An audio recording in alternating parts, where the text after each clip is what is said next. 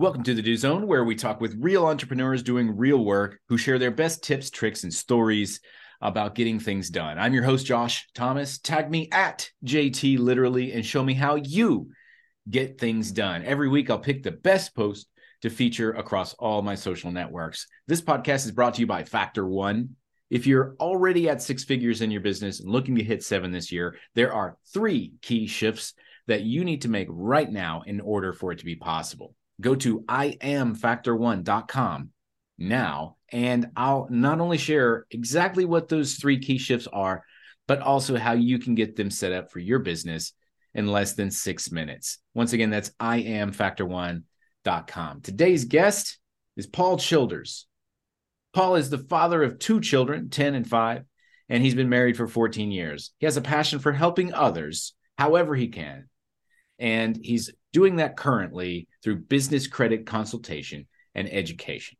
Paul, welcome to the Do Zone. Tell us something you believe is the key to getting stuff done that most people wouldn't think of.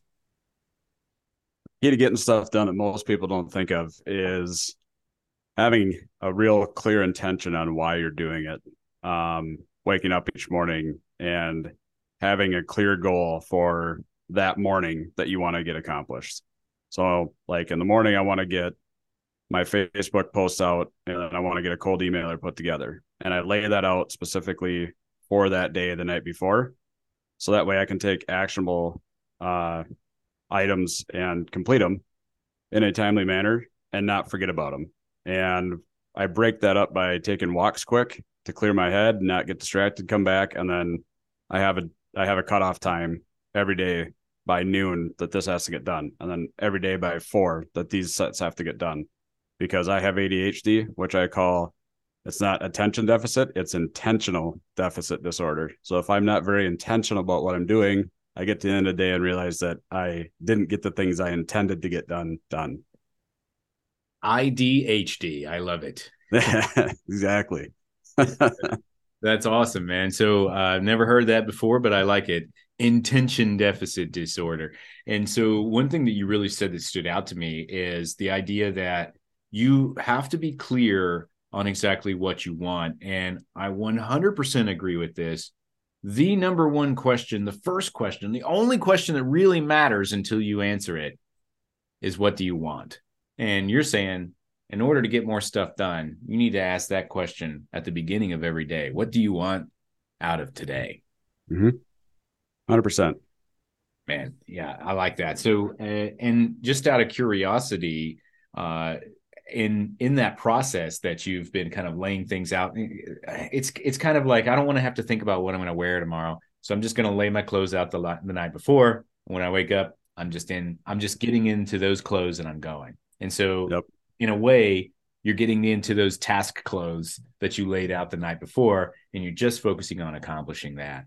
And so, what led you to that? And have you can you give me an example of a time that that really helped you uh, just dominate the day? Yeah absolutely. So um being really a pr- pretty new entrepreneur um you know and having kind of set up my company and, and really starting to get it growing here in about two and a half months what i realized quickly is that i didn't have the schedule to rely on of i had to be at work at this time every day because there's somebody else waiting there for me. And I knew enough about myself that if I didn't basically make it where if I didn't wake up when I intended to, I could at least roll out of bed and fall into like my clothes and my tasks and just keep running and go, or it wouldn't happen. And so it was just for me, it was building in these little steps to eliminate distractions that could derail me for half hour, 45 minutes, two hours because of just, I, again, the way my brain works. Um, and that really led me to reading a few books on just, you know, habits, processes, and understanding that for myself, for my day to be successful, I had to understand what it was I wanted to accomplish that day and not get so caught up in we all talk about the long term what are we doing business for in the long run. And for me, it was like I had to take that down to on a day to day basis. What am I in this for? What am I doing? And what am I intentionally wanting to create today? And what actions do I have to take? And how do I set that up the night before so that I don't get distracted or allow myself to go lay on the couch and turn Netflix on and and half a day's gone. Yeah, man, it's just that that intention has everything to do with it. If you're clear on what you want, then everything becomes binary at this point. And that's one thing that I've been kind of developing lately where if you know what you want, then the next decision is binary. You you know, I I could watch Netflix. Is Netflix going to get me what I want? Yes.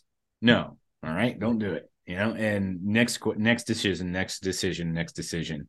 It's all binary at that point. Mm-hmm. So I'm yep, curious. Absolutely. I'm curious. Let's talk about some business credit. And and one thing that I'm sure that a lot of people really want to hear about is you talk about the idea that you can access 0% business credit cards and you can get that limit up to $100,000 within a 6-month window. Uh, that doesn't even seem possible. How do I get $100,000 of business credit with zero interest? uh, without giving away too much of the secret sauce like what is the process for achieving that yeah so there's several steps to it um, but it's really we overcomplicate things just naturally because we're humans and that's what we do but the biggest thing is understanding that banks are super finicky about what they look at when they're looking at your business so making sure that you have all these little things that are checked off your boxes so like your phone numbers listed with 411 those of us that are young 411 is like what why would I ever do that? I know I didn't when I set my company up. Um, but banks look at that, creditors look at that. So like that's like phase one of everything. And then it's being intentional with how you're building it to the point where you're running almost everything you can through trade lines. Uline is a good one. Amazon business is another good one. Um, and it's going through the reportable fu- like the reportable functions of the three bureaus that you need and being very intentional with how you're building it and utilizing it consistently month over month. To get to that you want to get to those corp cards is where you want to get to which gets you access to those 0% low interest rates higher limits that you have. Tell me what you mean by corp cards. So corporate cards Car- cards that are like chase corporate. Um, everybody thinks amex uh, platinum is a good card to have. It, it doesn't report and doesn't do what you want to do. Where you want to get to is you want to get up to like a divvy card. And then from there you want to graduate up to like a Chase Corp card. And you can do that in, you know, four to six four to six months typically if you're very intentional with it. And and it also depends on how much you're running through it. So Okay, and so that's interesting. Uh, it's almost contrarian because every everything that we've heard to this point, Amex Platinum's great credit card, uh, Chase Sapphire Reserve. That's not a business card, but Chase has Ink. Uh, you know, I personally I have an Amex Platinum and a Chase Ink, and you're saying there are levels above this that that are going to create different benefits for you. Uh, and I'm and I'm curious, why don't we know about these? Uh, it's set up intentionally that way, right? It's uh, when you think about the thing what I've found out with business credit is it's set up similarly to our tax programs, right? So those that know about it and are aware of it take advantage of it, but there's no incentive to educate other people on it um, because it it kind of does create a leg up for those that know how to use it and utilize it. And I believe in fair play for everybody that wants to have a even playing field as much as they can. So I joined up with a company that allows us to do that and get people access to those things. It's no different than if you're going out and finding a CPA that's willing to play in the gray area with taxes and you know mimic the things that billionaires and our politicians are utilizing with so um, uh, one one question for clarification so mm-hmm. I, I, think uh, most entrepreneurs like i can go to i can go to the amex website or the chase website and i can apply for one of the cards that they have available and i pay whatever their annual fee is and i can get the card as long as i qualify uh, so these these higher level cards you mentioned divvy chase corporate uh, are there minimum qualifications for those? Is there a minimum spin requirement a minimum income or revenue for your business? What are what are some of the thresholds that it takes to get there?